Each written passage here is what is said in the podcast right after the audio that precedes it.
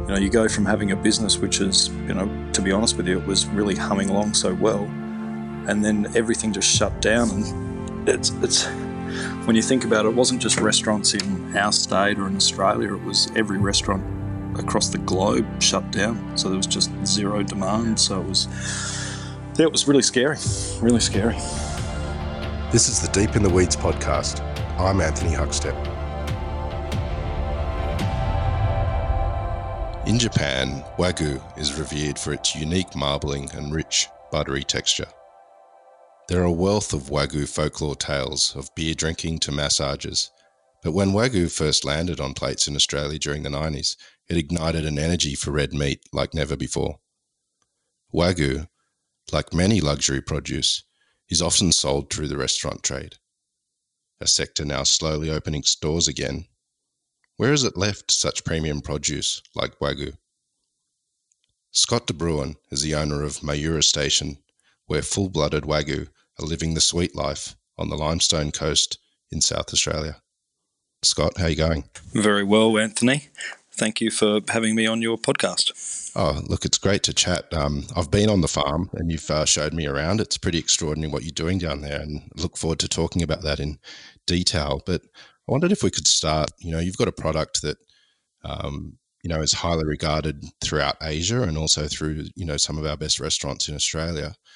What was the immediate impact for you with the pandemic, with the restaurants closing? You know, when you say it, it actually just brought a chill down my spine again, to be honest with you. Look, it was just one of shock as everything started to shut down.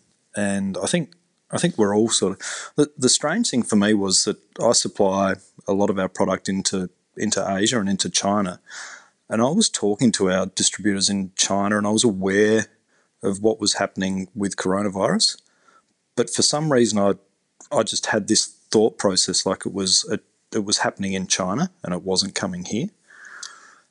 And I think, you know, when it actually did, that reality took hold that it is here, and that food service and life as we know was shut down. It was just one of shock.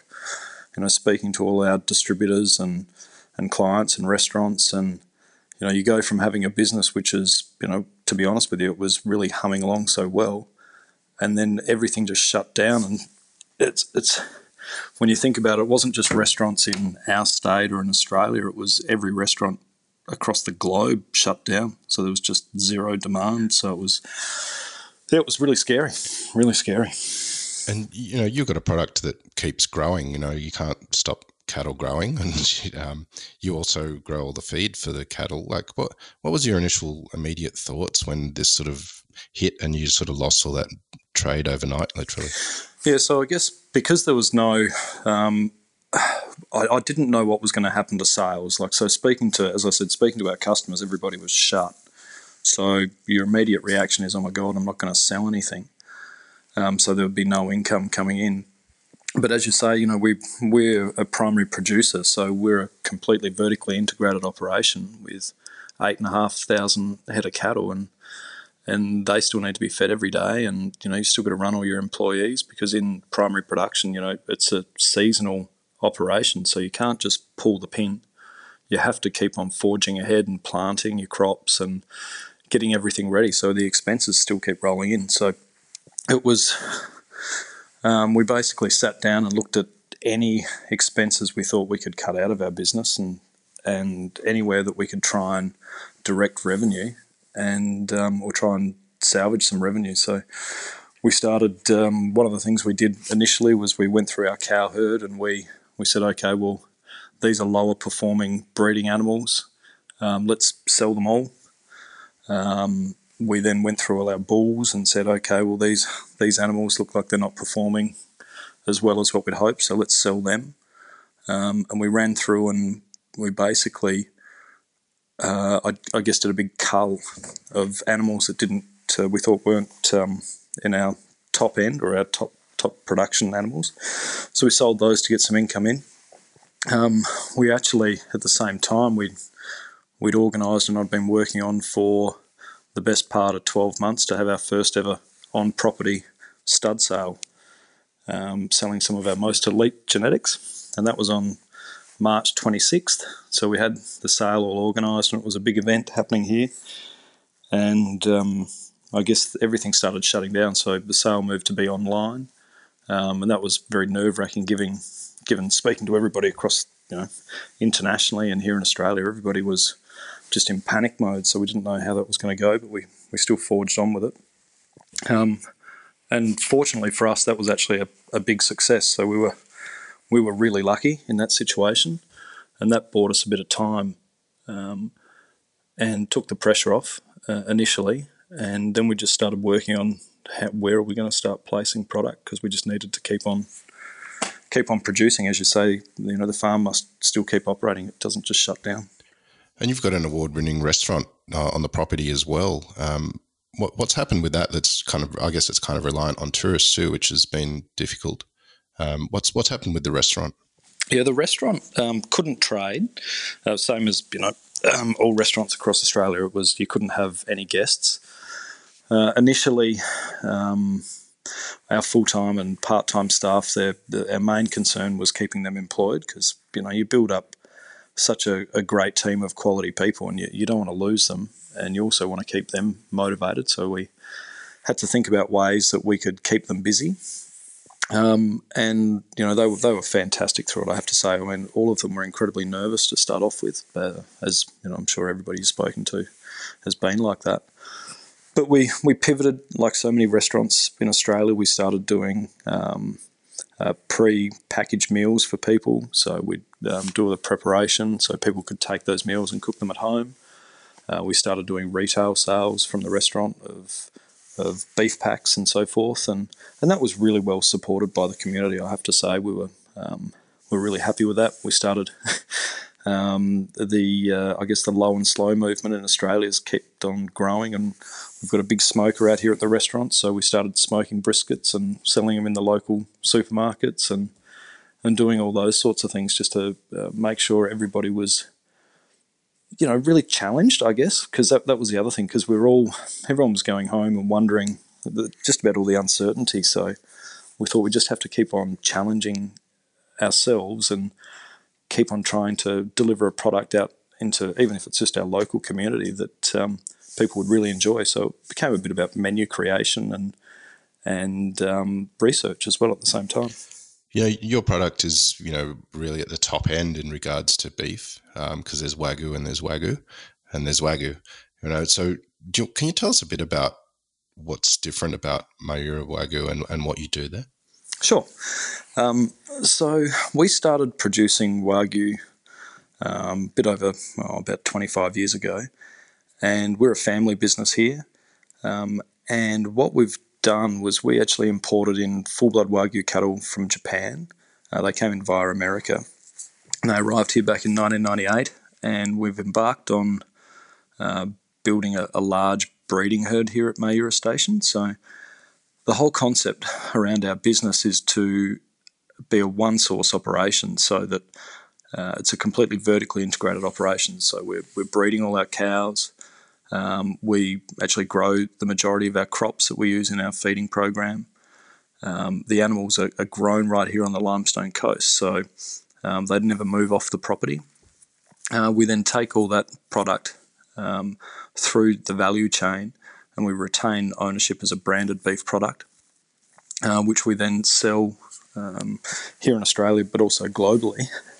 And some of the things that we've done over the years, we've really focused on ration development or nutrition, if you like, to produce a product which is really quite unique that can stand out in the marketplace. And one of the things that we've done is we've developed what we call our flavour ration, and it gives Mayura a really unique flavour that makes it stand out, and it's distinct from other brands. And one of the things we feed here that's a little bit different is we feed chocolate to our cattle. And how did that come about? Can you tell us a story about how you would introduce that to cattle?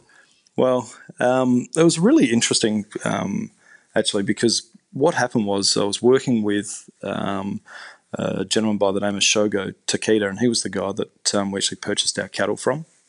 And he was teaching me about, you know, what you have to do in feeding these cattle to get the best results. And he basically sat me down and said, you know, these are all the ingredients you need to feed your cattle. But the problem is some of those ingredients are only available in Japan, or alternatively, some of those ingredients are actually produced in northern Australia, and we're right down south, so we actually didn't have access to some of those products. So what we sat down and did is we said, okay, well, what are the nutritional aspects of these different ingredients, and what possible alternatives could there be? And one of the ingredients was it was incredibly high in energy, but it had quite a lot of fat in it as well, and we couldn't get access to it. So we came up with this specific mixture of chocolates and biscuit meal, and it had a lot of sugar, hence a lot of energy in it, and we started feeding that to the cattle. The cattle absolutely love it. They follow you around the pens if you've got a bit of it in your back pocket. And we started feeding that to the cattle, and then our customers were saying, you know, we look at your beef and, you know, we put it side by side against other wagyu. It looks the same, but yours tastes so different. And it's really this specific ration, this flavour ration that we've come up with that gives it its unique flavour and unique appeal. Have you had any challenges with it, you know, and what has the response been from chefs globally in regards to your wagyu? I think overall it's been really, really positive. Initially we didn't tell people about it because I thought about it as like, oh, you know, this is our secret ingredient that, you know, we're providing, and I didn't want people to know what it was. But then I thought, well, actually, that's pretty silly, isn't it? Because if you don't tell people what you're doing, how are they ever going to know? So we started to tell all our the users of our product about it, and I have to say, you know, the response is always really positive because chocolate's something you can relate to. You know, there's not, you know, most people really enjoy it, and when you tell people that the cattle are eating it too, you know, you generally just get a big smile on everybody's face and they think, oh, okay, I like it. It's a good idea. Can you tell us a bit more about sort of the lifestyle that they live? You know, obviously they've got an interesting diet. You're producing all of the feed for them apart from their chocolate rations that they get. What is life like on the farm there? So what happens is I guess – you know, as farmers, you know, our number one priority is our animals' well-being. So we take a lot of, effort into making sure our cattle live an excellent quality life. So we spend a lot of time here improving the quality of the pastures on the farm, so that as you know, as they're actually being reared with their mother, that they have really excellent quality nutrition. So that's very important for us. And then as they go through, we actually wean all our calves at 6 months of age, and then we put them in like a free-range feeding environment, if you like. So we've got these beautiful rolling hills here on the Limestone Coast, which have been formed over many millions of years because we are literally on the coast here.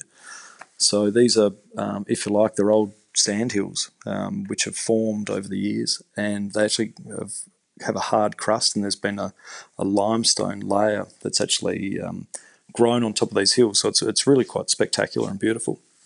And the cattle are actually allowed to free roam, and we feed them a specific, what we call a backgrounding ration from 6 months. We look after those cattle through to 18 months of age in these free-range feeding areas. And then we have this beautiful big barn that we built, which is a bit like a horse stable, if you like, for our Wagyu cattle. It has sawdust floors, and it's undercover for the cattle. So they enter that in that area from 18 months through to about 26, 27 months of age, and we call it the Mayura Moo Cow Motel, because it really is a motel for cows. So it's a really great quality lifestyle for them. You know, they're not exposed to the winter elements and also the heat from the sun during summer. So they're very, very comfortable animals. So we take a lot of pride in that facility. And, you know, it's a really great environment for these cattle to be able to be raised and grow out. What's some of the challenges involved in growing, you know, Wagyu of the grade that you do? So I guess one of the things that has always been the challenge for us is that we've been trying to grow the supply of our beef. Demand hasn't really been a big issue for us, but being able to supply that the growing demand has always been a challenge. So what that means is because we grow full-blood Wagyu cattle, that means it has to be a Wagyu mum and a Wagyu dad. So for us to be able to increase our production, every year we've got to keep more females. So if you like, when cattle are born, you get roughly the same as people. You get 50% males, 50% females. And we take those females and we're adding them back into our breeding program, so we're growing our herd. What that means is you're only, from the calves that you would have for revenue, you're only really picking up 50% of that, but you're growing your breeding herd. So we're making it bigger and bigger all the time. But the turnover is very slow because, as I said, the animals are grown out to about 26 months of age, so it's a bit over 2 years. So the biggest challenge for us has been managing our cash flow as we grow our business to be able to meet the demand for our product. What's some of the challenges that you've had? Because Wagyu is really it's been everywhere in the last 2 decades, and you can see it on a pub menu, and you can see it in a 3-hat restaurant. But obviously there's different types of Wagyu out there, and you're doing full blood, which there aren't many in Australia. Could you give us some comparisons and perhaps challenges in sort of comparing what you do to others on the market?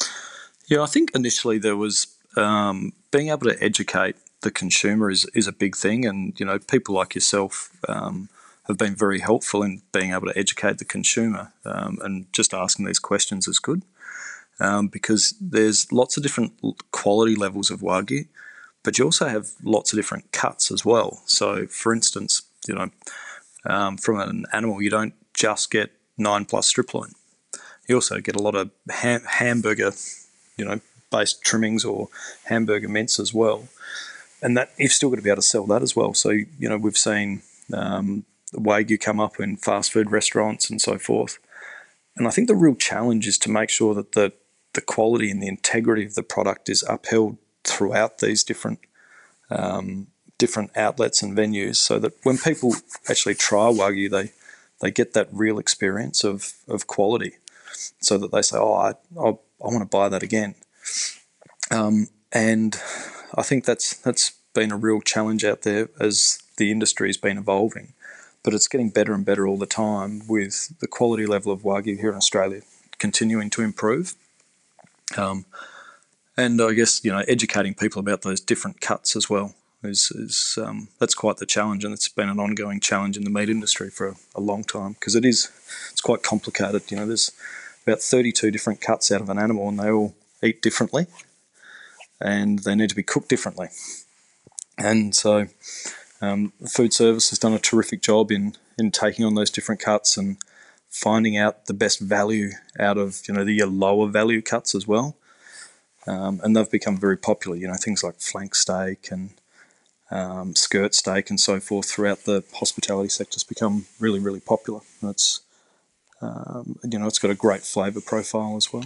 How do you describe the flavour of Wagyu, to set it apart from other type of beef? Yeah, I think there's really different, different brands have different flavour profiles. So, but one thing you can say, if you're generalising about Wagyu, so you can say that, a highly marbled piece of Wagyu is incredibly tender.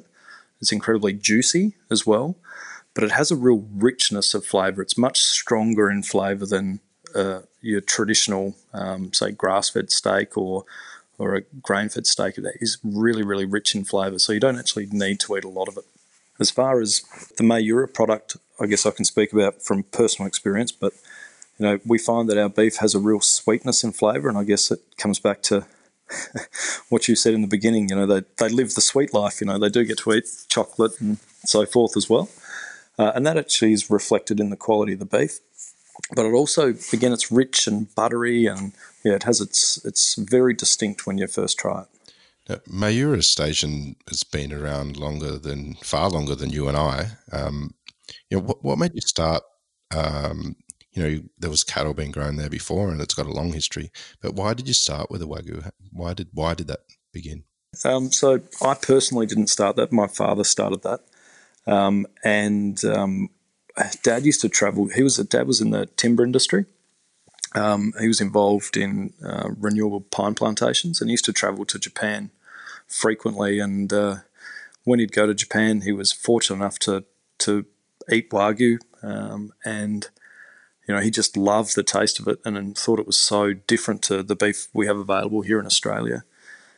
And he heard on the grapevine that some wagyu were going to leave Japan, and he jumped at the opportunity to bring them here to Mayura Station.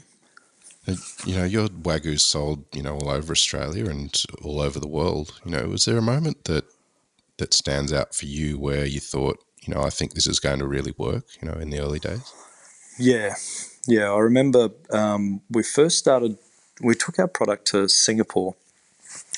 This was in 2003, and I remember going out doing it was our first real shot at exporting, and we aligned ourselves with a distributor in Singapore called Indaguna, and we're out doing sales calls and showcasing our product. And I think it was still very early on, and we I won't mention the name of the restaurant or the chef, but we took our product in to see this particular chef, and he was a very, very well-respected chef in Singapore. And we walked in, and he said, "What are you here to show me?" And I said, "Oh, I'm here to show you some wagyu beef." And he said, "Where are you from?" And I said, "I'm from Australia." And he said, "Oh, Australian beef is crap. You can forget it. There's the door." And I thought, "Oh, wow, that was short." And I said to him, "Look, you know, here's a sample of our product. Please try it and, you know, get back to the team at Indaguna if you like it." Well, anyway, he I didn't think he would, the way he'd sort of spoken. But he took the sample, he cooked it that night, and he actually made contact that night and said, "This is the best beef I've ever tried in my life. You know, we need this on our menu." Wow. And to take that turnaround from, you know, all Australian beef was crap to that was quite remarkable. But anyway, we struck up quite a strong friendship, and you know, every year for his big birthday celebrations, you know, there was a lot of Mayura on the menu, and he used to take product back to France for his family celebrations, and you know, we built a really strong relationship. And I think that probably is exactly right, Huck.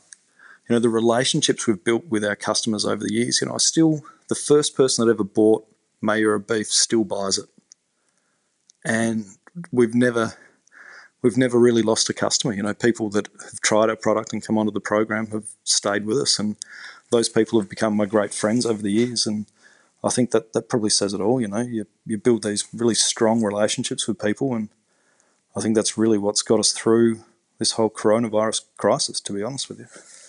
Well, how important are those relationships given the circumstances and moving forward? You know, the Asian market is very important for you as well. Is there signs of recovery you're seeing with the international markets at the moment? Yeah, there really is. There really is. So there's been a number of markets which didn't really slow down, which was quite amazing. So we're all familiar with what's been happening in Hong Kong. It's a city that's been in a lot of turmoil. But we actually found through this whole situation that their demand actually increased, which was quite phenomenal.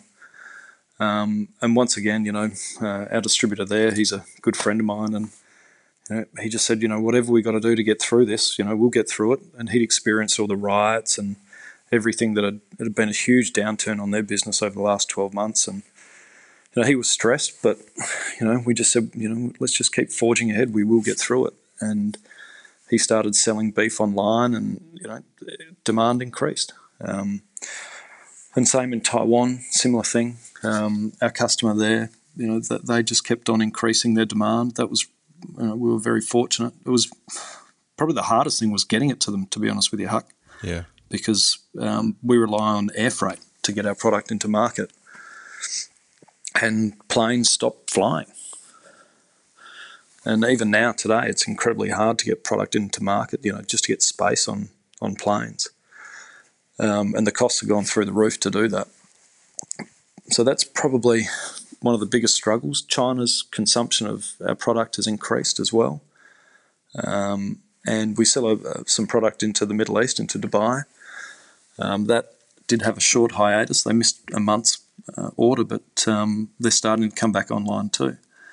And probably the best market indicators was talking to the guys in Hong Kong, because they went through the staged restrictions, or the restrictions lifting as well, and the food service sector kept having different rules. So it started off at half capacity, and then it moved to how many people per square metre, and they have navigated through it, but the hospitality sector is starting to get busier there as well, and opening up really strongly. And I think the big concern for everybody was, how would people survive, and how would they reopen and get going? Would people come out and dine? And what they're seeing is, yeah, people are coming out and they're dining, which is terrific. Has this situation changed your perspective on what you want to do with your brand and with the cattle at all moving forward? Probably gave me a bit more perspective on my personal life, Huck. I think one of the real positives out of this was, and I'm sure many people would agree, was we got to spend more time with family, which was, it was really, really a positive thing. Everyone was very stressed throughout it, without a doubt. But we did get to spend time with our loved ones, or our immediate loved ones, I should say. And I know for some people, they weren't able to because they might have been in different states or different countries. So I do feel for those people. But where we are in regional Australia, we were very lucky. My family all live with me, so I got to spend more time with them, which was wonderful. So normally I'm busy flying around the world selling products. So to be back home and spending time with them was terrific. As far as how we go in continuing to grow our business, we'll probably be a little bit more conservative initially, make sure we've got a bit more put away for the rainy day. So a little earlier you're talking about all the different cuts there are to the animal and how they all need to be sold if you're going to be in the business of growing animals for humans to eat. What are some of the cuts that are your favourites, and how would you cook them? It's that's a really hard question. I'd like to say I like all of them equally, or love all of them equally, just like you do with your children. But it's look, there's some real standouts, and it just depends on how you're cooking. But if you want to just go for straight up quality grilling, like I love a piece of strip loin. It's hard to go past that. It's got such fantastic texture. The muscle fibres are all really close together, and the flavour's just beautiful. It's got a little bit more, bite to it than some of the other cuts, but the flavour's just spectacular. That's probably my favourite grilling cut. And then you get into the different cooking styles. So things like, when you get into the low and slow movement, it's really hard to go past a really good smoked brisket like that. Yeah, you get good quality rubs on it, and oh my God, you just salivate over that stuff just thinking about it. And even today, like I actually really, really appreciate a great quality cheeseburger. And I know that's going to sound, bizarre coming from, when you go from that real top dining, but you get a really good quality Wagyu patty and good quality cheese, and for a casual meal with the kids or something like that, oh, I love it. You're making me hungry. Damn it. But then I've got one more. I can't leave this one out. It's probably a cut that's starting to show up on restaurant menus now. In Australia, we describe it terribly. The actual Ausmeat description is the chuck tail flap. It sounds great to put that on a menu, but that is just an amazing piece of meat. Its depth of flavour and level of marbling is just out of this world. And the Japanese actually call that cut the zabuton, because it's zabuton is actually the name for a pillow, and it looks a little bit like a pillow, and it's soft, and yeah, it's an amazing piece of meat. So if you ever see a zabuton on a menu, buy it. Well, how do you feel eating your own Wagyu in restaurants? And has there been a real standout experience in that a chef's done something pretty amazing with your Wagyu? I tend to always want to buy it when I see it on the menu. So if we're out dining anywhere, you know, people think I'm a bit weird that I want to buy it, but I just, you know, I really want to try it and see what the chef's doing with it. And I've probably tasted it with them in the kitchens, but it's great then to be able to share it with your guests as well. There's some really fantastic ways of utilising the product. Chef Josh Rain down at Tetsuya's does a wonderful job with our strip line, and he's had some really creative ways of resting the product, where he actually rests it in rendered down Wagyu fat. So the trimmings from the strip line, he renders that down, and after he's grilled it, he actually puts it in a bath of the rendered Wagyu fat and lets it just rest in that instead of just resting it on a baking tray or something like that. That's quite amazing. There's so many different versions. Over in Hong Kong, we supply a chef called Umberto Bombana. He's got a fantastic restaurant called Otto Amezzo, and he's an Italian chef, and he serves 1.5 kilo Mayura ribeyes. Wow. And he just gets the most amazing crust on these ribeyes. It's grilled out in the kitchen, and they bring it out and they show everybody, and then they take it away and they cut it up and they split it into the spinalis and the eye muscle, and then they bring back all of this presented differently on different plates, and it's just beautiful just to see. It's really remarkable. It's quite the show. What's the plans for the restaurant moving forward? It's an award-winning restaurant, and you know, I've shared lunch with you there. It was bloody amazing, and you've got, you know, cows literally, you know, meters away. It's pretty extraordinary. You know, how do you feel about the restaurant moving forward, given what we've just been through? Yeah, it's going to be a little bit tricky for the restaurant initially because you know, we have the 4 square meter rule. Our numbers are allowed to be up to. In South Australia, it's up to 300 people per venue now, but you're still restricted to this 4 square metre rule, which means that we're at about probably 40% of our capacity. So we're very down on numbers, but what we've decided to do was to lift the experience, to provide people with you know, more of a high, it was always high, like high quality, but to add more courses, and you know, so people actually are there for longer. They're enjoying more and more cuts, and just to elevate that complete dining experience, to showcase some of these harder to find cuts that, you know, are a bit trickier to find out from our product, and it give people a real wow experience while they're here. Do you think that sort of more localized experience and appreciating local will become more prevalent? You know, the pandemic has certainly seen an increase in focus on Australian produce. Have you noticed that increase in your local area as well? Yeah, absolutely. And I think community support, I think that's been something that, you know, you're really proud to be part of your community because everybody is getting behind each other and supporting them and asking how can they help. And I just think that's so wonderful to see, you know, that, you know, the Australian spirit's a great spirit, but then, you know, you get this community spirit bonded in as well, and everybody's supporting each other. I just think it's terrific. And to be able to support, you know, local growers of fruit and vegetables, and, you know, just for everybody to get together. And there's no doubt that consumers really, really appreciate being able to come back out and enjoy that produce. What do you hope moving forward for Australian producers of such amazing products like your own moving forward as we sort of the baby steps, you know, post-COVID? You know, what's your hope for the Australian food industry? I think one of the things as farmers we were really proud of during COVID was how much people actually appreciated primary producers, knowing that we're out there producing, you know, food for them, you know, as an essential service. You know, everybody kept on going, and we really appreciated, you know, the public support.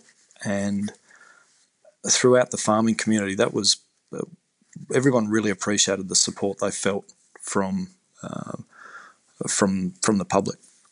I hope that that appreciation of individual produce continues strongly, and people support their regional producers. They support local families. They support all the farming families out there, and those stories get told in the wonderful establishments and restaurants around Australia, and people can hear those stories. That's certainly what I hope continues. Well, mate, very much look forward to seeing you again, hopefully on the property in the restaurant, perhaps in the near future. I'm definitely going to duck out and try and find a cheeseburger now because you've made me pretty hungry. Really appreciate your time today. Keep in touch and look forward to hearing everything developing in the future. Yeah, thanks so much, Huck. Really appreciate you having me on your podcast today. It was great to speak to you again. And when the borders reopen, look forward to seeing you again. This is the Deep in the Weeds podcast. I'm Anthony Huckstep. Stay tuned as we share the stories of Australia's hospo community, suppliers and producers in search of hope during this pandemic.